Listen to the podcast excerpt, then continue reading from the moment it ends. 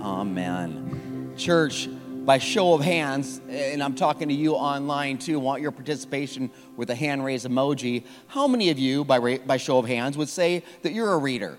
Like, you're a reader. Uh, anybody? Yeah, quite a few of you. You're a reader. I would say the same thing. And actually, you know what? When I asked that question, I should clarify because one time I asked a guy that. I said, Are you a reader? And he's like, Absolutely. I'm all, got all excited. I said, That's great. I said, What are you reading? What book are you reading right now?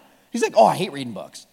I said, I said, You just, okay, you just said you're a reader. He goes, Oh, I thought you were asking if I could read. I said, No, I'm not asking if you can read. I'm, anyway, so never assume anything. It's true story. So, um, I, when I closed my last college textbook, I remember saying to God, boom, I'm done. I'll never read again. And I, I pretty much held on to that bargain or, or held up my end of that bargain for 15 years. And I didn't want to read anything. But you know, when you're sitting in a drug rehab and you got time on your hands, God will do some things. And our church, or, or, the church we went to when I was in rehab, we went to a church and they were selling a book called A Purpose Driven Life.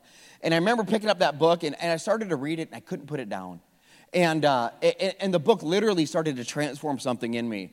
You know, I, believe that me reading that book that day in my rehab, I, I think it was God starting to put the seeds of, of Meadows Church even. We exist to lead people to what? Purpose, right? So Christ, yes, both to Christ and their, we're both right, and their God given purpose. So that book changed my life. And that book was a springboard to get me into the Word of God. And the Word of God was a springboard to get me back into the local church. And when I went to the local church, I was introduced to another book called The Hole in Our Gospel. And I read that book, and I've read a lot of books from them that, from that day until today.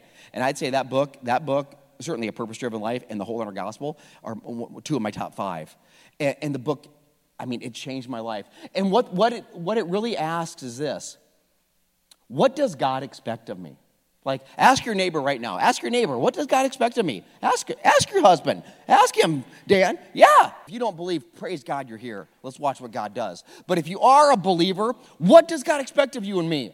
Is it, is it just like studying the Word? I mean, is that what it means to have faith, studying the Word of God? Is it just coming to church? Like, if, but think about this. If faith was just coming to church, I'd be the most faithful person. I'm telling you. I, Catholic grade school, first grade through eighth grade, church three times a week Tuesdays, Fridays, Sunday. I had church in the bank for like a decade. And I didn't go to church for a decade based on that. So I, so is it just church? Is it, man, is it just avoiding the serious sins? Is that what our faith is? Just waking up and saying, you know what? I just got to get through the day and just not kill anybody, right? Is it, and you laugh, but you laugh probably because you don't have teenagers, so you don't get it. But trust me, it's a real thing to pray that prayer, right? Jake, I tell you what. So, um, just so you understand my world, this week I'm out at the garbage cans on the side of our house throwing something away, and I catch something out of the side view, and I, and I look and it's a gas can in the back by the deck. And I'm like, why is the gas, the gas can out there? So I walk over there and I, I look and there's the, there's a, okay, here's the inventory. A gas can, a wiffle ball bat, something that's been burnt, I don't know what it was, but it's burnt, charred black, and uh, a garden hose. And my first thought is, I'm gonna kill that kid. I'm gonna kill him. Like, what is he doing? And Jake, you know what I asked you? I said, Jake, what, what, what's going on back there? And you're like, Dad, we'll talk later. I'm like, we can't talk later. The house might be burnt down. I just, teenager. So anyway, so is it just is it just avoiding serious sins, or is, is our faith just like praying a prayer? Is our faith just praying the special prayer, you know, asking Jesus into our heart, and then we're good? Or, or does God expect more? This is the this is this book. I mean, it. God, I hope you will get a copy. We rarely do these things together, these group studies, and this one's a big one for our church. I wrote it down. Have we embraced the whole gospel, the entire gospel? Or a gospel with a hole in it. That's the premise. And today I'm going to give you a teaching straight from Jesus. Matthew's the first book of the New Testament. If you brought your Bible, your mobile app, watching online, I want you to get yours out too. Matthew 25. I'm going to, I'm going to, people want to hear about end times and final judgments. I hear a lot about that, you know, in recent days. Well, you're going to get it. Not straight from me, because I don't have a clue, okay? But Jesus knows some things. Jesus knows some things. And in this, in this scripture, Jesus is really prophesying about what the final judgment is going to look like. I mean, this is crazy. And it's going to get even crazier because you, you might be very shocked to find out how he is shaking things out. This is what he says Matthew 25, verse 31. King Jesus is talking. He says, But when the Son of Man, me, when I come in my glory and all the angels with him, he will sit upon his glorious throne. All the nations will be gathered in his presence. You guys, it's going to be un, it's going to be so uh, we can't even fathom what he's saying. And he's going to start separating the people. As a shepherd uh, separates the sheep from the goats. He says, I'm going to place the sheep on the right and goats on the left. Then the king is going to say to those on the right, the sheep, he's going to say, Come, you who are blessed by my Father, inherit the kingdom prepared for you from the creation of the world. For you know what? I was hungry and you fed me. I was thirsty and you gave me a drink. I was a stranger and you invited me into your home. I was naked. You gave me clothing. I was sick and you cared for me. And when I was in prison, well, you visited me. Then these righteous ones, the ones on the right, the sheep, they're going to reply, Lord, when did we ever see you hungry or, or, or, feed you or thirsty or give you something to drink? When did we ever see you as a stranger and show you hospitality or naked and give you clothing? When did we ever uh, see you sick, Jesus, or in prison and visit you? When did this even, when? And the king will say, I tell you the truth. When you did it to the one of the least of these, of my brothers and sisters, you were doing it to me. Man, verse 41. Then King Jesus turns to those on the left, the goats. Away with you, you cursed ones, into the eternal fire prepared for you. Excuse me, prepared for the devil and his demons. That's so interesting. I'm going to pause for a second. Hell was never originally prepared for us. The, it says it right there. What was it prepared for? The devil and the demons. And I would also add probably for also prepared for people that drive slow in the left lane. Even though Jesus didn't say that, I think he probably meant it. But whatever. So it wasn't prepared for people. That wasn't the original plan. The devil and the demons. And then he says, You're cursed. Go away. Why, Jesus? Well, I was hungry and you didn't feed me. I was thirsty. You didn't give me a drink. You know where this is going.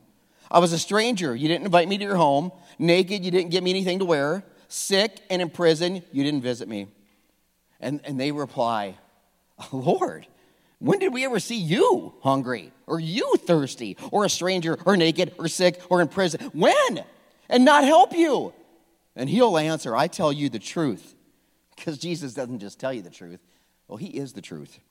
I tell you the truth. When you refuse to help the least of these, my brothers and sisters, you are refusing to help me. And they, and you want to hear a sobering uh, scripture? they will go away into eternal punishment, but the righteous will go into eternal life. Okay, this is one of the most, if you think about what I just read to you, what Jesus just said, that is crazy. This is crazy. Jesus, okay, it's scripture, right? It's got to be true. Jesus didn't separate the people, you know, heaven, hell. He didn't separate them. Notice this. He didn't separate them based on what they believed. He didn't separate them based on what they declared. He didn't separate them based on a, a, a special prayer that they prayed. And we all know many people that would say, I believe. We, many people that have prayed that prayer. Many people that would say, I know Jesus. But I think Jesus would say, you know what? You know me to the level that you love and live like me. That's what he's saying. So let's just get right out the gate. What does God expect of you and me? We just read it. He expects you and I to love and to live like his son. He expects you and I to love and to live like Jesus. It's crazy. If our personal faith in Christ has no outward expression, then our faith, your, your faith and my faith, has a hole in it. That's what, that's what Jesus said. That's what he showed in that scripture. Wait a minute. Uh, okay, Pastor, I got a question. Are, uh, so you're saying we're saved by what we do? We're saved by good works? No. Nope, let's go a little bit deeper. I wrote it down. It means that any authentic commitment to Christ, authentic, genuine commitment to Christ, will be accompanied by actionable evidence of a transformed life. Uh, let me say it a different way. No, no, no. You're not saved by good, way, good works. But know this when you're saved, you'll do good works. You're not saved by good works, but you're saved to do good works. It's, it's living out our faith privately was never meant to be an option. That's what Jesus is saying. The, what's the greatest commandment? It, Jesus said it's love, love God with all you got your heart, your soul, your mind, everything. And then he says this, the second thing is just as important. What do he say? Love others. So, uh, so what's the number one way you can love God? You know what it is? It's by loving others. See, when you love others, you're loving God. What's the number one way then that I can love others? By showing them the love of the Father. Not, not talking about it, not, not thinking about it, not having intentions about it, showing them the love of the Father. So crazy. This scripture, think about that. He is separating them by what he. Is there a hole in our gospel? Here's what else is crazy. And I've never seen this before, read the scripture many times. Here's what else hit me. Remember the sheep and the goats? They were both surprised by what Jesus said. Do you notice that? They were, they were both shocked when Jesus said, Well, you, you didn't feed me, or you did feed me. And remember what they said? When did we, when did we feed you? When did, neither one of them had a clue. And I think that's so interesting. So the goats, remember, that's the camp you don't want to be in, right? Tom Brady, I'm not sure you want to be the goat. You know what I'm saying? Does he? Seriously? By the way, I mean, I don't know if you follow anything about sports, but guy comes back after two months of retiring I, you, I know what happened. He got a taste of what we live, right? Goes home. Gisele's like, hey, Tom, I got your honeydew list. Start with cleaning the garage, then clean the 17 bathrooms, and then dust from, you know, top to bottom. Tom's like on the phone with his agent. Dude, I think I still got a couple years left. I, you know, I don't know. So he can't take it. Wuss. Anyway, so did I say that out loud? Okay, so the, I'm off track. The sheep, okay. So, so the goats and the sheep, they're both shocked. They're both surprised. They're like, when did we see you, Jesus? I, I guarantee the goats, if, if, if they really would have saw Jesus, they would have felt obligated, right? Oh, it's Jesus. Well, I gotta, I gotta feed you. I gotta clothe you, right? The sheep, they don't know it's Jesus because it's just what they do. They weren't doing it because of obligation. Well, that person represents Jesus, so this is the right. No, no, no. They weren't doing it out of, out of obligation. They were doing it because their heart had been transformed. See, what, what God isn't interested in is you just trying to change your behavior. I just need to do it better. I need to, I, I screwed up again. I need to change. Well, of course, He wants you to live differently, but God's not into behavior modification. See, what He's desperate for is heart transformation. See, because when your heart has truly been transformed, well, the actions are going to follow, right? The loving will follow, the giving will follow, the serving will follow. It will follow. That's why if you focus on behavior, you're missing it. And you'll torture yourself because you're going to keep screwing up. Because we live in a fallen world. God has to change your heart. The sheep, their heart were changed. That's why they lived the way they lived. It's crazy. And, and I tell you what, I know this firsthand because when I left, when I, I've told you before, I've always believed in Jesus, never doubted Jesus, never doubted him. But I certainly have lived like he doesn't exist. I certainly lived most of my life not surrendered to Him. You can believe in Jesus and not follow Him, right? Does the devil believe in Jesus? Yes, more than you and I ever will, trust me. He don't he ain't following him nowhere. I guarantee. He ain't surrendering to him. So so so here it was. After high school, I go to college, and I'm done. I'm like, and I wasn't mad at Jesus. I'm just living probably the way most a lot of college people live. Jesus, you ain't the focus. And I had people through the next 15 years, I had people invite me to do things like, like, like religious things. Hey, you should come to church. But, but my heart hadn't been changed. And I was like, no, I don't, I don't need that. Hey, you, should, you should come serve with us. We're going to go serve downtown. No, I'm good. You, hey, we're going to give to, you know, this Hope for Ukraine thing. We're going to, we're going to, no, I'm, that's okay. You go ahead. I'm good. I mean, hey, come to our small group. We're doing this book study on the hole in our gospel. You got to come to this group. I think I would have said, oh, small group at your home? Are there any hot chicks there? Oh, no, it's a guys group. Nope, I'm out. You know, it's just, nope, not interested. I, why would I be like that? Because God didn't have my heart. That's why. He, he had my head. This is so many people. That's why this, this, is, such, this is such a game changing series and study. God, will you get the book and read it? God, will you get in a study? I hope you do. It will change you. It did me. And, and you know what? The, I just thought about something. The pendulum swings the other way too. Like me, I believed in Jesus, but I was living my own life.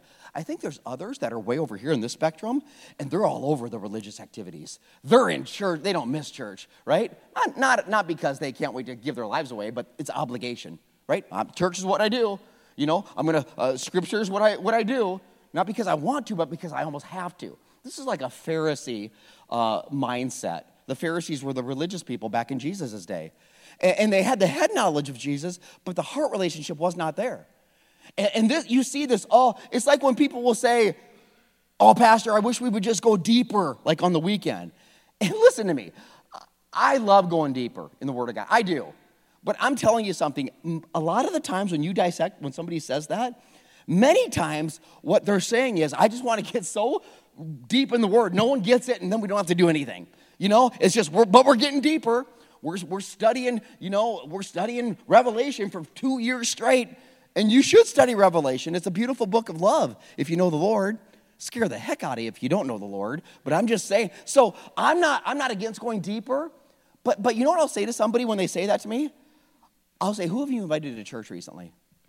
And normally that ends the conversation, just to be honest with you. Because you want, you want me to tell you, and I'm preaching to me too, you're as deep as the last person you've invited to church. You're as deep as the last person you've served.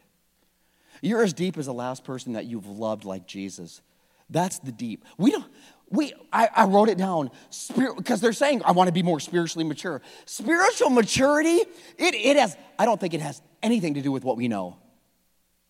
See, we don't need to know a whole lot more. We know plenty of what the Word of God says. We need to do more of what we know. This is the key.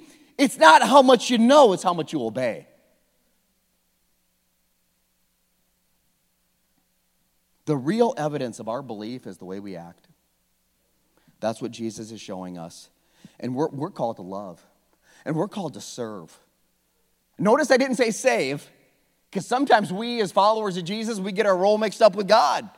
I'm going to save them. No, you're not. You're not. You're as messed up as they are. You ain't, you ain't saving nobody. That's not your job. That's God's job. I don't know. They're messed up. I'm going to pull them out of it. Okay, let me know how that goes. Uh, they're struggling. I'm gonna, I'm gonna be there and I'm gonna rescue them. Okay, I, I know they're addicted to 14 different things, but I'm gonna, I'm gonna rescue them from that addiction. Actually, you'll probably be smoking crack with them in three weeks. But anyway, whatever. So I'm, no, you're not. Christians are funny. You, our job isn't to save them. Our job is to serve them and love them and point them to the only one who can save them. but Christians will say funny things. I, uh, Pastor, I'm going to pray for him. That's good. But I'm going to pray for him like I've never prayed before. Well, are you sure they want that? I mean, think about what you just said. You're going to pray for them like you've never prayed. Do they want? They might. They want. They might want someone who has actually. You know, think, what does that look like? I'm going to pray for them like I've never prayed before. Uh, okay, okay, sir. Yeah, you that you have no idea about what prayer is. Come pray for me. Well, how would that work out? He'd be like, hey, Dear Jason, it's Jesus. Oh, I mean, I mean, dear Jesus, um, I, I, I pray a, I pray a hedgehog of protection over the. I mean, it just doesn't work. You want someone who, okay, that's why our prayer team, they know what they're doing. So, Christians are funny. One final observation that blew me away. Do you remember how Jesus said, Go away, you cursed ones? So, this is your homework. Read this, read this scripture that we were studying today. Read it again yourself this week. I want, you'll notice something. Jesus, does, or God doesn't curse them. Uh, Jesus says, God blesses the ones who are the sheep. You are blessed by the Father, it says.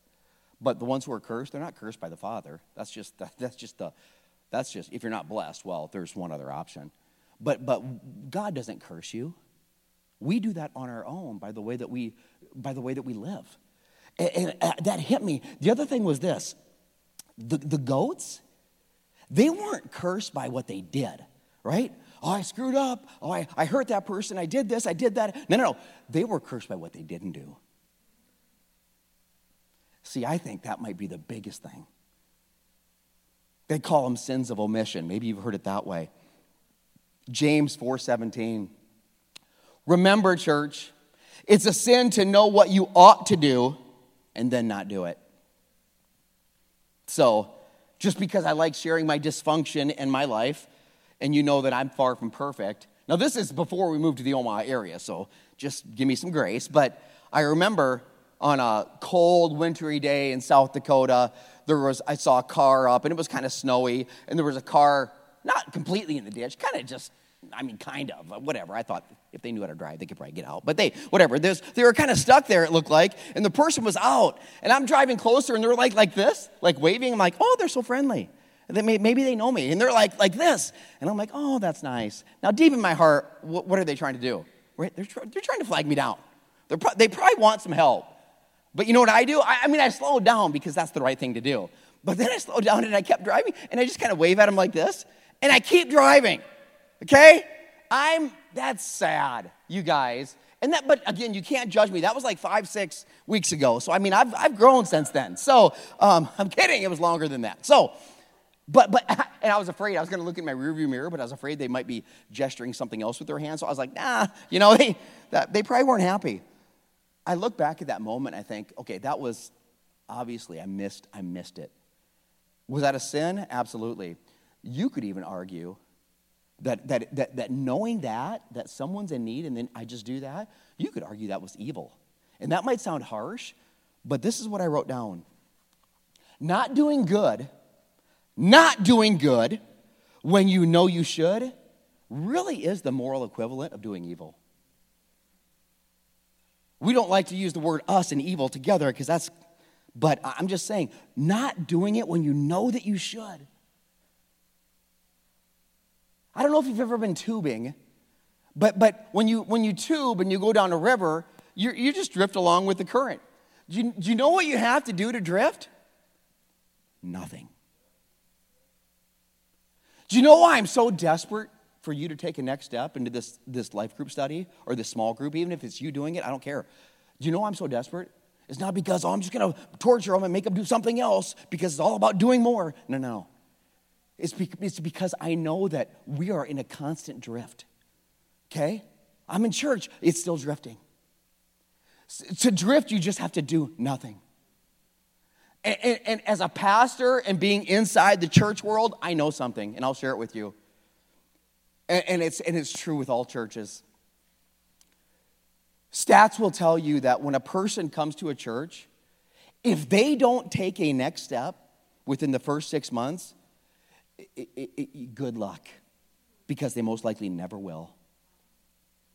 So if you've been coming longer than six months, I'm not saying you're in, I'm just saying that's why I'm, I'm like, I want you to take a next step. And then the next step could be, it could be a lot of things. It might be getting in the Word of God on a consistent basis. It might be praying on a consistent basis. It might be serving uh, in the local church or outside the local church, you know, giving. Um, it could be a, a, small group. Those are all next steps. And we point you to them all the time. But it's not to make, give you one more thing on your plate. It's that you might have the life that Jesus died for. To take a next step. And I know the longer people sit and come, and soon those people, you know what happens? And I'm just being, I, I've seen it, okay? I love you too much not to tell you. But what will happen is if they don't move after six months and they continually just, and they're coming to church, so the devil will be like, oh, you're good, you're in church. But you're not doing any of their steps. Eventually they're gone. Guarantee you. It might be a year, it might be two, it might be three. Eventually they'll be gone. Because you know what? God wired them to do something. God wired them to use their gifts and talents. And even though they're not doing it, there's still this, this tension in them, and, and they'll blame maybe something else, or, oh, you know, this, or they just said that, whatever, and they'll be gone. God, to drift, you don't have to do anything. That's a scary thing to say. The hole in our gospel. This book will radically change you. And might, right now, you might be thinking, well, that's a, that's a big commitment. I mean, it's eight weeks. And then you can be done. You can jump out. You got to read the, you don't have to read the book in one week. You read it all along the eight weeks. But I'm telling you, I would, I would not, I would not, I would not be doing any of this to waste your time. I wouldn't do that to you. Your time is valuable. I know that. But, but I also know Jesus. And he said, like Jesus, think about this. He asked a great deal of those who followed him, him didn't he? You know what he didn't say? He just said, hey, believe I'm the Son of God. All right, see ya. He didn't do that. He called them out. He expected so much more. I wrote, he challenged the followers to embrace a radically different standard. He did. He said, you know what? Love your neighbors and your enemies. We talked about that in the last series. He said, Forgive those who hurt you. Pray for those who persecute you. Lift up the poor. Lift up the oppressed. Share what you have with those who are in need. Right? He called them to live lives of sacrifice. Like, if you really want me to tell you what God expects, right? That's the title of today's message, right? Here, I'll really tell you. Here's what God expects of you and me everything. That's what he expects. But here's the thing when you give God everything, this is what you realize He will give you so much more. We're holding out and holding back, and it's hurting us. We're busy with the things that don't make an impact in the kingdom of God. Uh, you give eight weeks, then get out. If you want to get out, get out and run from the church if you want. Give him eight weeks, watch what he does. That's what he wants. He wants everything. He'll settle for nothing less. An authentic relationship with Jesus, it always leads to compassion towards others. It always does. It always did and it always will. God expects us to love and live like his son. God expects us to love and live like his son. One of the quotes from the book, The Hole in Our Gospel, uh, this is from a pastor, I think John MacArthur is his name. He said this. Now, remember the last series we did, Flip the Script? A lot of that was based on the Sermon on the Mount. Here's what MacArthur says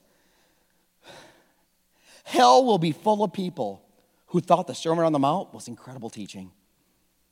We must do more than that. We must obey and take action. Hell will be full of a lot of people who thought the Bible was an incredible book. Hell will be filled with a lot of people that memorize a lot of scripture how did Jesus separate them? Think about this.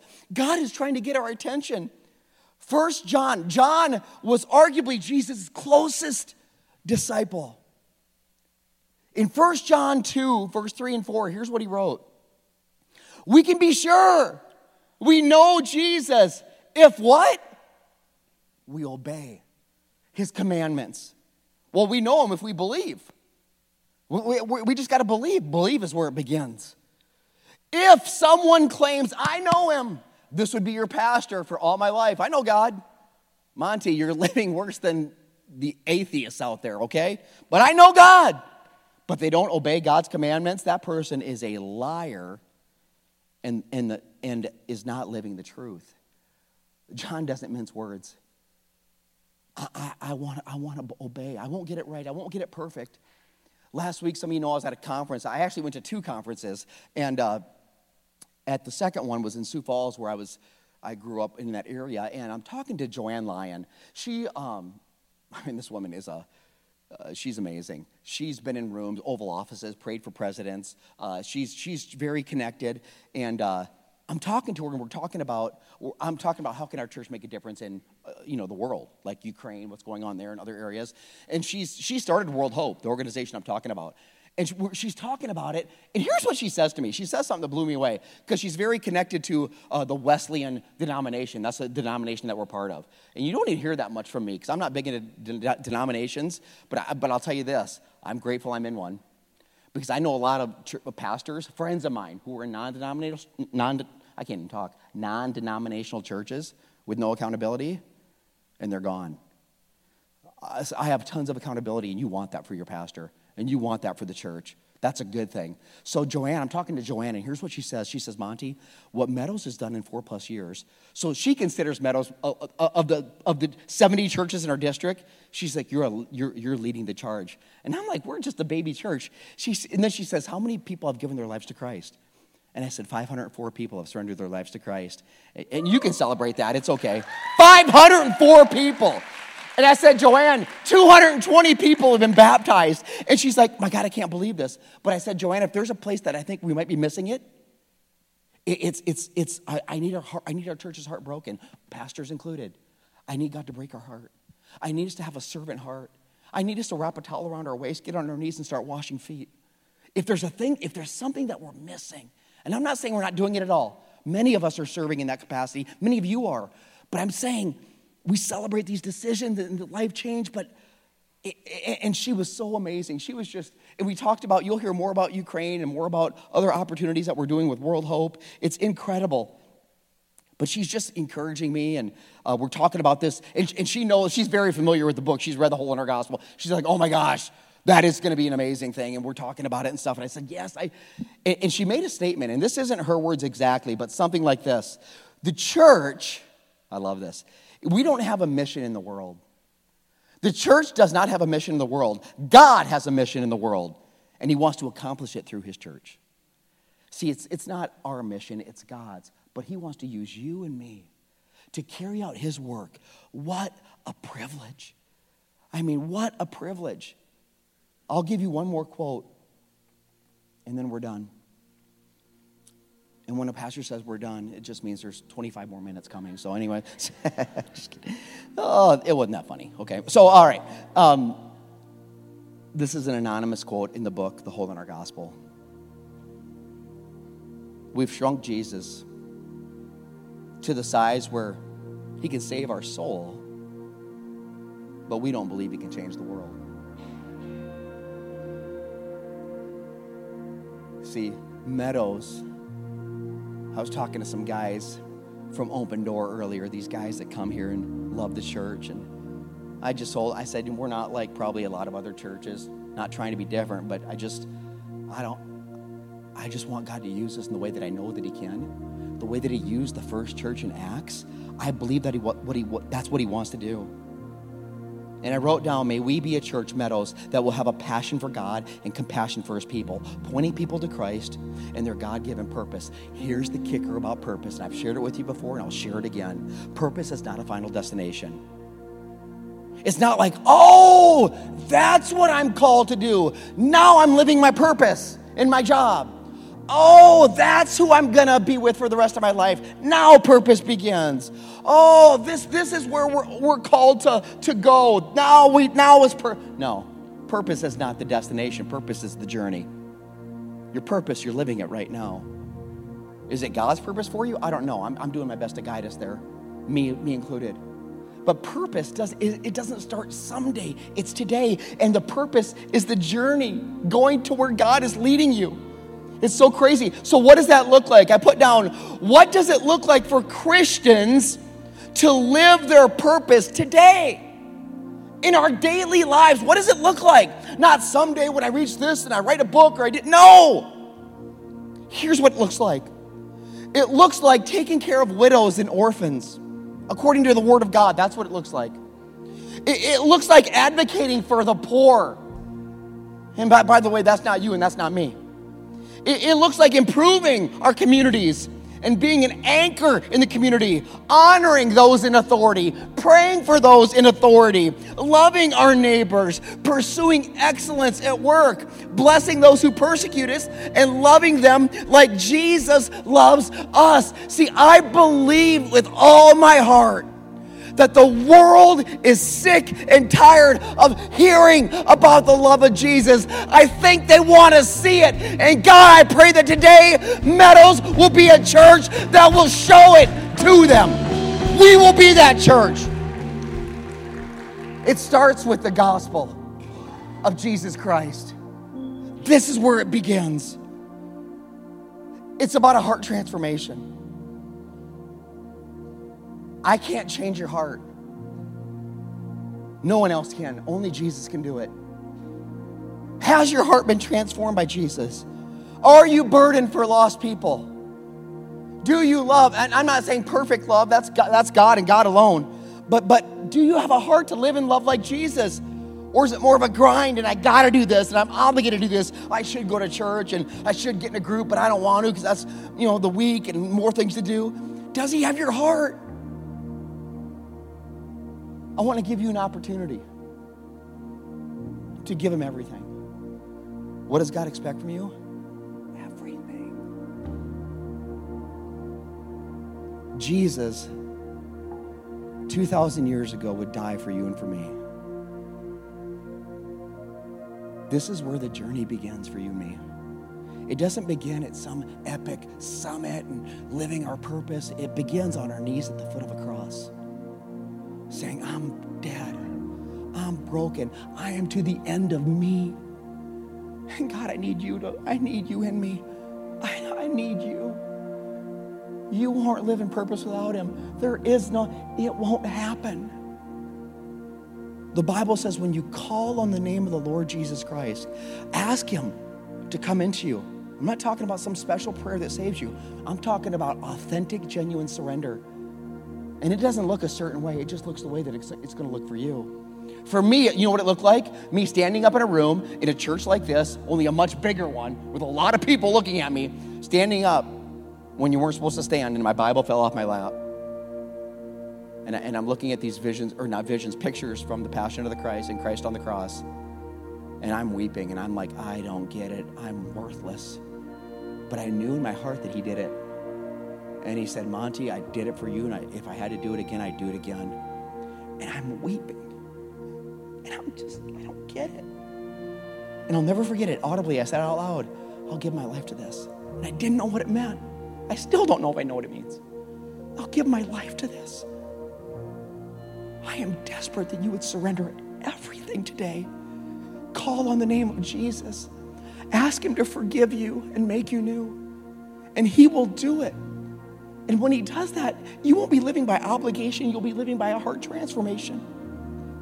And that's what separates you and saves you is Christ in you. The resurrection, the Easter series, I cannot wait. I pray you start submitting questions today that are on your heart.